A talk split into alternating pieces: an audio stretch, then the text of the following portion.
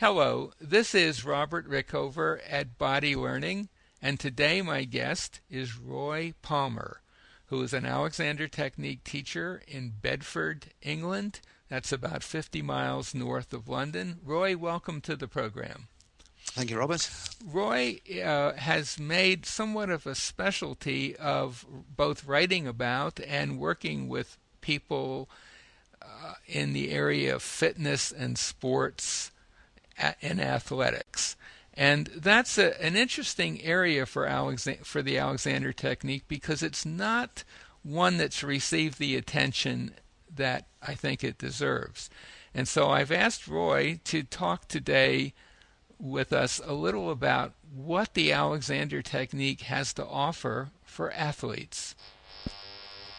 Roy? Right. Well, I think it's a whole new angle. Um, I mean, I've described it as, a, as a, adding a new dimension to their training and to their skills. Um, you know, athletes will, um, uh, all sports people, will generally take things like nutrition, their training very seriously, but uh, but neglect what you know as Alexander teaches we know is one of the most important areas, and, and that is how they move, how they apply themselves, not the technique you know, all sports generally have techniques involved, but how they apply themselves to actually carry out their techniques. I tend to see athletes when they've injured themselves or they've started to have problems with recurring injuries. Um, and, you know, obviously it'd be better if we could get them to the technique earlier before they have these injuries. And so quite often athletes, they, they will have the sort of lessons and it's, uh, it's, uh, it's an eye opener for them you know they've never considered whether they run efficiently or whether they you know use their body for whatever sport they're doing in a particular way. It's something they've picked up at an early age and um, as i said would just assume that what they do is the best way they can do it. Maybe uh, uh, it might be useful here just to clarify something for our listeners. Um, there, there's a there's a unfortunately i guess there's the same word technique that applies to how an athlete um, does whatever he or she does, uh, like say a football technique or a baseball technique yeah. or or fencing technique or whatever, and then there then there is what we're we're talking about here, which is the Alexander technique, which I suppose could be defined, and maybe you, you would, could weigh in on this as a technique of techniques. That is, yeah. it's kind of uh, if you've decided to do your sport a certain way, the Alexander technique can help you to do that to, to carry out that decision in the most efficient way. Would that be a fair summary of, of what yeah, I, I sort of try, try, to describe it as an underlying technique or, or a, the base fundamental technique mm-hmm. of how they then go off and perform their other techniques. Mm-hmm. Um, and by allowing them, you know, by showing them a different way of doing it. Um, I've been working a lot with golfers lately, and they will have their particular swing technique. Um, and to show them through various basic movements um, how they can use their body with less effort and then take that back into their sports. I would always work with them away from their sport to start with. Mm-hmm. Just basic movements. I just call it body basics. You know, look, you your hin, you know, your hips um, articulate from this point. This is where you can move and turn your head from, etc. And to give them an experience of a different way of moving, without the effort they tend to associate with their normal everyday activities. And so by performing these particular everyday functions, the getting in and out of a chair, standing, walking, bending, with less effort, they you will then see them start to take it back into their other techniques, like how they stand at the tee or how they stand with their racket in their hand, ready at the baseline, and start to notice things that they've been doing there that hasn't helped. Mm-hmm. So whether they are stiffening their neck or whether they're tightening their lower backs. So I say to them, it opens up this new dimension where you can appreciate things from your technique, your sporting techniques that maybe you haven't noticed before, purely because you've performed them so many times that they're a deeply inlaid habit, and they're doing things they are unaware of. Mm-hmm. So um, I'm not a golfer myself, but I can imagine, just to take golfing as an example a lot of golfers who are serious about it go to professional golfers and in the, in the states anyway take courses in golfing and go off to Arizona or somewhere and spend a week learning learning uh, how to improve their game. So part of that, I assume, is having a professional golf instructor look at look at the way you stand and swing and offer suggestions. What is it that the Alexander technique, especially say taught by an Alexander teacher who doesn't even play golf, what what could the Alexander technique offer a golfer that the, that the golf professional would Can't, not? I think that's kind of a, a an important question to address here. Yeah, I mean, yeah, I don't play golf, um, you know, and yes, it's to look at what have they been told by their their golf coach. How are they carrying out that instruction? And often, from the golfers I've worked with, the golf coach won't see the things that we would look for, like maybe even just tightening their jaw a fraction, whether mm. they're lifting their shoulders a fraction. And now they will say, "Oh, my coach has told me to relax."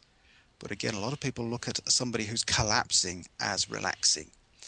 And so we can give them give that player something that will help them interpret the instructions from their coach in a more uh, efficient, better manner. I mean, I was down the uh, down a driving range a few weeks ago um, with uh, with a chap there who's in his mid fifties, been playing golf for many years, and it was interesting. I just focused on one particular aspect. He was lifting his shoulders a tiny amount until he put hands on. You wouldn't have even seen it, but with by getting him to this was to form a swing. By releasing that, we got about an extra ten yards out of his swing. Now he was quite pleased with that because mm-hmm. he, you know, he felt he'd got as far he, as he could go with his swing. Mm-hmm. And it was interesting. There was a chap having lessons from a coach on the, um, uh, you know, on the, the, the part next to us, and it was interesting listening to the instructions he was giving. There were so many instructions he was firing at this young lad. I thought he wouldn't possibly be able to carry all of those out. And so, again, maybe with our sort of simplified approach, you know, to say, say to this chap, don't worry about your golf swing. You know, you've done it enough times to know what that's about. Let's just see if you're doing anything that's preventing you doing what you think you should be doing. And so it's it's pointing out the don'ts, you know, rather than this is what you have to do. Mm-hmm. And it was it was great. We, you know, I mean, as I say, I'm not a professional golfer. I've watched a lot of um, a golf player even. Um, I've watched enough golfers to be able to see when someone's swinging nicely. And as Alexander teaches, we can watch any sporting event and pick out those who have poise and have good movement. And it does ch- generally tend to be the people at the top of their sport. Roger Federer is a great example. Mm-hmm. Um, you know, the freedom of his movement, how quickly he recovers his balance, and to watch him in slow motion, you know, is poise in action. You know, he quickly recovers his um, position. He hardly ever tightens anything, stiffens his neck, but he moves so freely.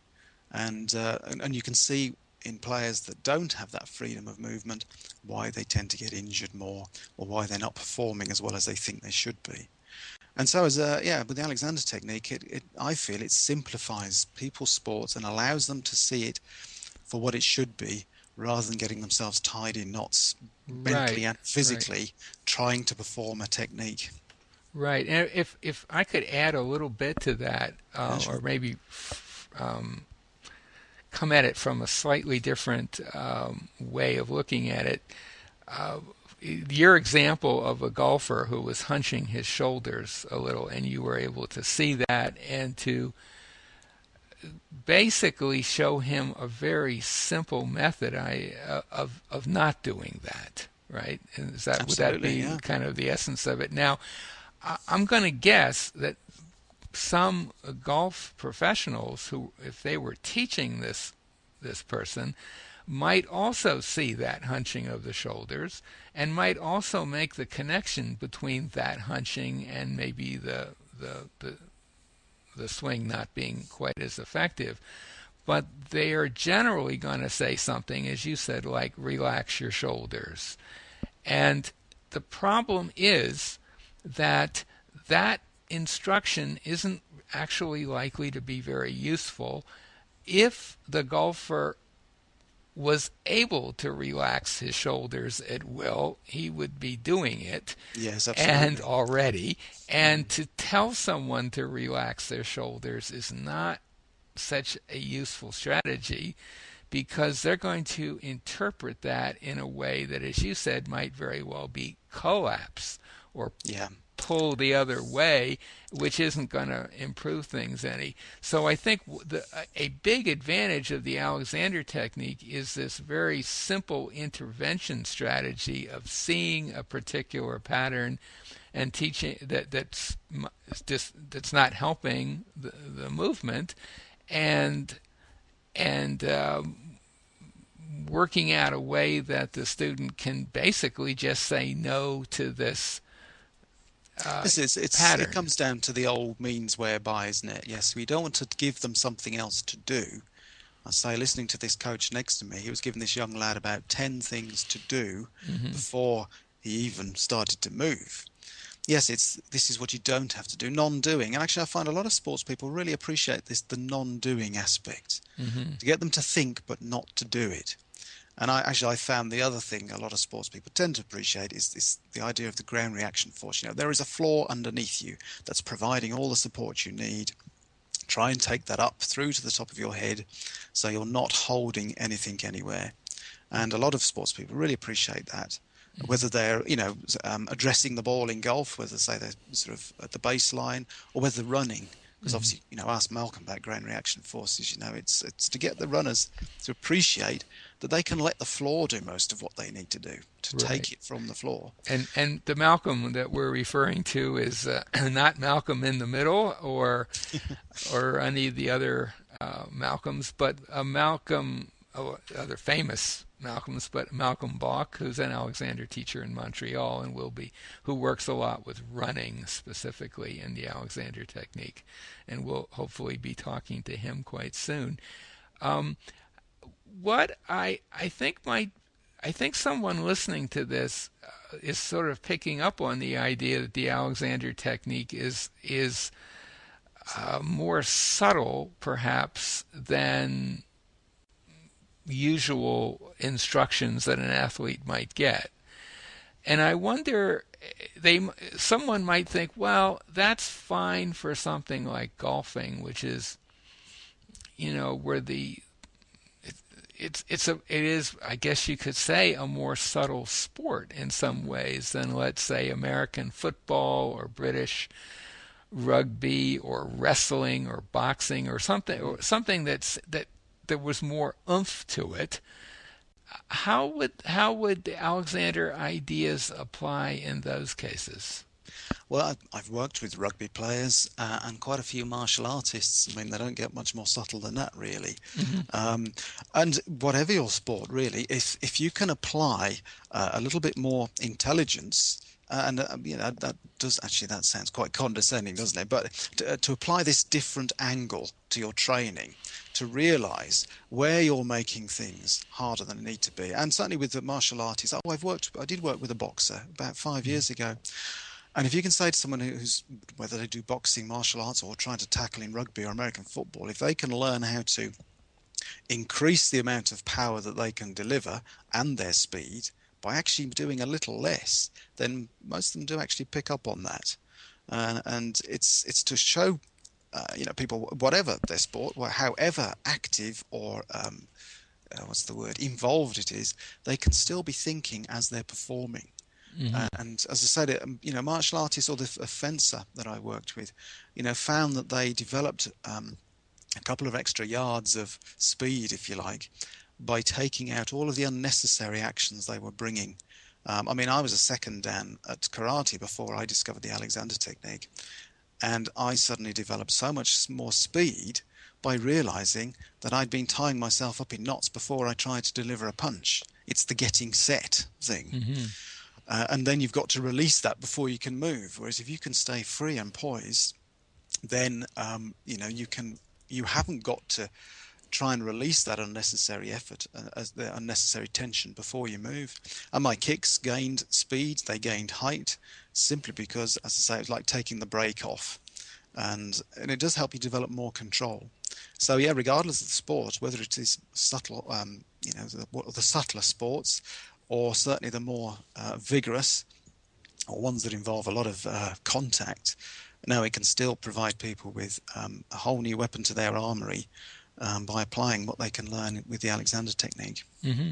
Now, uh, at some point earlier, I think you mentioned Roger Federer as as a tennis player and and ha- exhibits very mm-hmm. very graceful, very um, efficient, we could say, use of himself in playing. I mean, he. Uh, moves very easily. And I can think of another example, an older example that probably is more familiar to um, um, Americans. Uh, Muhammad Ali, the boxer oh, yeah. in his early days, um, who was kind of famous for being incredibly agile on his feet. Yeah. His strength. He was about uh, he was about eighteen stone, wasn't he? But he well, really did float like a butterfly and sting like a bee. Right. And it's it's great to watch the early fights of Ali. Exactly. And because, and eight, yeah, eighteen stone is an English system of weight. Sorry, yeah, to say to that. that pounds, but he was relatively. Uh, uh, in size, in terms of his size, he was he was often fighting people who who had more bulk more muscle bulk than him, but he was very quick on his feet, very agile, and he could not have done that if he had if he had not if he had the kind of extraneous uh, interfering habits that we've been talking about. Now, mm. someone like Muhammad Ali or, or Federer or other very really talented athletes, um, they, in a sense, they've kind of achieved, it would seem, what one would hope with Alexander lessons, is it that these people were sort of naturals and other people are have lost that natural ability? Uh, how would you see that? Yeah. I think there are definitely people who are naturals. Um, I think, and it wasn't. I think Federer is also a very good soccer player, um, and I mm-hmm. believe he could have played for Switzerland. Um, and you don't tend to see that players who are really good at one sport tend to be very good at a number of sports. So I wonder whether it comes down to having natural ability as far as balance is concerned, coordination, but also observation. It's it's one thing to be very fit and to be agile, but Federer also has to know what shot he's going to play. You know, he has to be thinking ahead of the game. And so I think there are there are these people who are natural with the, the physical attributes, but also this ability to be able to to stay in the moment. A Federer very rarely looks as if he's panicking. Um, and it's interesting also, I wonder, I had this theory years ago, I've not really followed it up, whether some of the training methods that um, sports people use actually causes them to lose that natural ability. If you look at Federer compared to most other male tennis players, he's a lot lighter. He doesn't have the bulk in the in the arm muscles. Um, Andrew, Andrew Murray um, has bulked up quite a bit lately, and actually he is improving. Although I think I must have been one of the few people in the UK that wanted Federer to win in the Australian Open, mm-hmm. because I'm a big fan of his. Mm-hmm. But if you compare Federer to a lot of other players, he he doesn't have that bulk. And as I said, I do have this theory whether you know people try to you know um, they do their fitness training, they work with weights, but whether that sometimes knocks out this natural freedom of movement that a lot of us do have to a certain degree, but others like Federer and Ali have in spades. Um, and so that's that's another matter. But I also sort of when you look at these people being interviewed, the top people of their sports also do seem to be um, poised in every way. You know, they uh, Michael Johnson, you know, the sprinter, uh, mm-hmm. uh, 400 meter runner. You know, they, they, just seem to have this air about them that so, I don't think it all comes down to physical. But of course, you know, in the Alexander world, we don't try. We we try to avoid using terms physical and mental because we do know that it's the same thing at the end of the day. They're really two aspects of of the same it thing. Is, yeah. So, but again, now from the point of view of someone listening to this who's not a Roger Federer or Muhammad Ali, but is is interested in sports activities or uh, any kind of fitness activity, and feels that maybe they're not doing what they want to do quite as well as yeah. they would like to.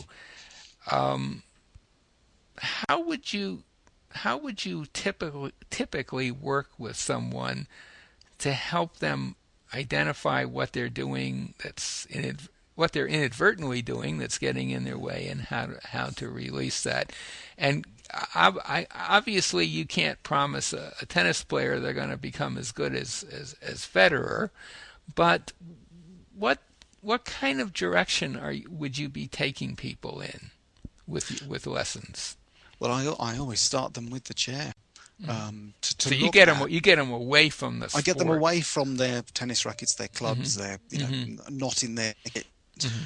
to to look at something as basic as the chair, to build up this idea of movement and effort. And when you say the So- chair, you, you're talking about an Alexander technique Yeah, process called chair work, which is basically just standing up and sitting down, right? Yeah. Which So something as simple a simple that. everyday activity within which to show someone some basic ideas. Yeah, and it's really to, to open up their, their sort of eyes. Uh, and most of us probably had this experience with our first session where we were asked to get out of a chair and found we did all manner of things. You know, we put our hands on our legs, we pulled our heads back, we pushed forward with our chest, we tightened the lower back. We did all of these things that were completely unnecessary to get out of the chair. And so, working with a sports person who may, you know, be, you know, highly sort of um, techni- in a technical sport uh, and very um, skilled in that to bring them right back to something as basic as getting out of a chair. And just to highlight to them where they're making things harder than it needs to be. With most of them you can almost see their minds racing ahead thinking well what do i do when i'm serving? Or what do i do when i'm running? And so it is it's just a sort of um, a, a very quick example that you can do. And obviously if you can get them to prevent or to stop doing those particular activities and give them the experience that they almost float out of the chair, then again you can see them thinking, if I can do this in my sport, then they start to see the benefits. And so really it's to try and give them that early experience. Of course sometimes it doesn't work that quickly. Right. Some need a lot more. But then it's to build it up from that, right? If we can get in and out of a chair without doing all of those things you think you need to do, let's have a look at walking Right. can get a light spring in us in the step when we walk. Mm-hmm. Uh, and again, it's really trying to turn off all of those unnecessary bits and pieces they're adding. So again, just to to to clarify for our listeners, uh, the particular uh, sort of Alexander technique teaching strategy you're describing is to work with people in totally ordinary, non-pressured type activities as a way of showing them some ways of organizing or reorganizing themselves that they can then carry over into what might be the reason they came to you in the first place, which was Yeah. to play tennis better or whatever. Um, Now, in addition, however, I, I know from what you said earlier that you, at some point, perhaps not right away, you would actually, if if a golfer came to you for a lesson, you would go get them to Yeah, do bring- some golfing and, and to you'd work the- with them. Or I know I often work with, with runners and I get them out on the sidewalk in front of my house and, and off they go, Mm-hmm. Yeah. uh, much to the amazement of my of my neighbors. So could you say so? So that's a sort of another way of teaching people and and from what you what you're saying your your approach generally would be to start working in not the activity that the person is most interested in but then, yeah. but then That- that- move towards the actual Yeah. sports activity That would be the general approach. I mean, sometimes with runners, I'll do a group course for runners, and so we just go out on, you know, down to the park and straight away. But I always start them walking 1st Um, but generally, if possible, uh, yes, it would be to start them well. And uh, some teachers will go straight into activity, and uh, there's not a problem with that at all. Um, but again, it's being able to find that, it's to create that little light bulb moment, isn't it, that gets them switched on. It's quite often you may get people there, they've just come along and they're thinking, who on earth is this person to tell me about my sport if they don't even play it? Um, but it's, if you can get that little light bulb turning on, just one little thing they were doing that maybe they didn't realize they were doing, then you have their attention. And, um, and yes, it's just finding the way to do that, really. And uh, as I say, with the trained eye, then quite often you can watch them performing a sport that maybe you know nothing about. But as I say, it's just looking for those telltale signs that an Alexander Technique teacher would recognize as a performance limiting action. hmm And and uh, I might just mention that one of those te- telltale signs would be a, a tendency for a performer to stiffen or tighten their neck a little bit as they go into the performance. And I know just from um, watching TV from time to time, it's it's interesting for me to watch uh, ice skating competitions and to uh, just watch the the skater's head neck relationship and see how that compares with what the judges have to say about the the skater or the mm-hmm. ratings the skater gets. And I found that pretty much universally, the skaters that get marked off uh, for not being as good as they might, you'll see a little bit of excess tension sneaking into their neck. And often the best way to see that is to turn the sound down on the TV, so you're just look just going for the visual, and and you can see they're just a tiny bit of ex- pulling their head back onto their neck. It's often very subtle. Mm-hmm. That there's a pretty pretty direct correlation between that and the quality of the performance. So an Alexander teacher working, let's say, with a skater, would would call that to uh, a skater's attention and, and give them a strategy for not doing that. Would that be fair to say from from your perspective? Absolutely. Um, I mean, to look at, you know, or the jaw. I mean, sometimes the tension in the jaw, the doesn't always show yes, in the neck. Exactly. But, uh, straight away, you're interfering with your head righting reflexes. Exactly. Um, but with the, and, the, the nice yeah. thing about the head neck relationship as an intervention point and as an observation point yeah. is that you can often see it really clearly, mm. uh, say on TV or, or if you're actually at a, at a uh, competition or sports event. And um, so, well, is is there anything else that you would like to say to an athlete listening to this that um... well really i mean to go and try a session with an alexander teacher if it mm-hmm. works for them then they're going to get so much more from it than mm-hmm. they'd ever expected and it's not we've been talking about the physical uh, you know a, a sports person listening would probably think of everything we've talked about as being the physical. But there's so much more to the technique than that. And actually, one, just to touch on it briefly, one of the main benefits I think of learning the Alexander technique is to get you in the state of mind where you are in the here and now, where which is what I see as the first stage to getting into the zone. And when mm-hmm. you're in the zone, then everything is just so much easier. Mm-hmm. And so it really is an all encompassing you know, we do tend to think of physical training and then they talk about sports psychology and mental training, but the Alexander technique has all of that, mm-hmm. all encompassing. Because what Alexander did was, was quite remarkable, really. Um, you know, the theory, the philosophy that he developed through practical means. Um, Mm-hmm. And so mm-hmm. there's so much more that they could learn with the technique that isn't purely just related to their physical or technique. It's related to their, you know, state of mind, which obviously all professional athletes know is key to a, you know, um, a peak performance. Mm-hmm. Uh, and really to watch the people that are the best in their sport and to see what it is that they are not doing. Everybody looks for like, you know, Roger Federer's serve or his mm-hmm. technique. Mm-hmm. Um, but it's to look at them and see how free and easy they appear to be in their movement mm-hmm. and ask themselves, do I look like that? Am I trying too hard? Mm-hmm. And if you're trying, Bruce Lee would say, if you're trying, you're wasting effort.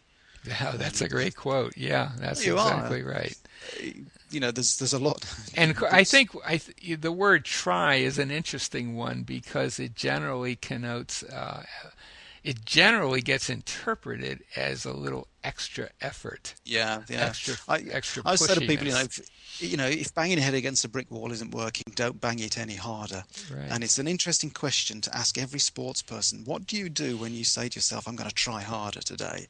And for most of us, that just means we're going to grit our teeth, furrow our brows, and tighten our necks because yes, it's effort. Mm-hmm. And yet, you ask most sports people. I always like to ask them what was their best performance or their best experience. Did that was that difficult or was it easy? Because they'll all say, actually, it was really easy. And so, you know, if your best performances feel easy, it's because you're not doing half as much as you think you need to. And uh, I wow. think that's, that's, that's I think question. that's the perfect place for us to end. Yeah, that's that's excellent. So if if you're an athlete, uh, into fitness activities of any kind, give the Alexanders, find an Alexander teacher in your area, and we're going to put a link uh, next to this interview uh, when it's on the podcast to your site, which will have some links to various self. Uh, basically self-help ebooks based on the Alexander technique. I know you have one that you're working on right now specifically directed to golfers but I believe you have another one that that really is more general in terms of fitness activities. Yeah, I've got a I've got a, um, there's one for runners, one for talking about the zone and how you can That's use right. the Alexander technique to get into the zone, uh, and yeah, one for golfers. And, and I'd say to people, and, and it's not unrealistic to say to sports people that if they go and find an Alexander teacher, they, they will be able to show them something very quickly that they have not experienced before. Absolutely. That they won't have been shown before. Absolutely. And, uh, Absolutely. You know, that's not an idle boast, is it? You know, no, it's not. It's not. And it it may take a little leap of faith for you, Yeah, absolutely. the the uh, the skilled athlete, to go to someone who may not be all that athletic themselves, who, but may actually be able to show you something that will be of immense value to you. So why don't we end the the conversation on that uh, on that note? Um, my guest, this is Robert Rickover at um, Body Learning, and my guest today has been Roy Palmer, an Alexander Technique teacher who lives in Bedford, England. That's about 50 miles north of London. He's also an author of several uh, ebooks. And uh, are some of your books not ebooks, or you have actual yeah, the, print? the um, Zone Mind, Zone Body was Zone published Mind, yeah. Three So- years ago, and the, the golf book should be published in about another month's time. So, Roy is, is a prolific author in this field, and we're going to put a link to a, a website that will, in turn, have links to all of his books and more information about him. Roy, thank you so much for, for being on the show today. Thank you, Robert. Thanks, thanks for the invite.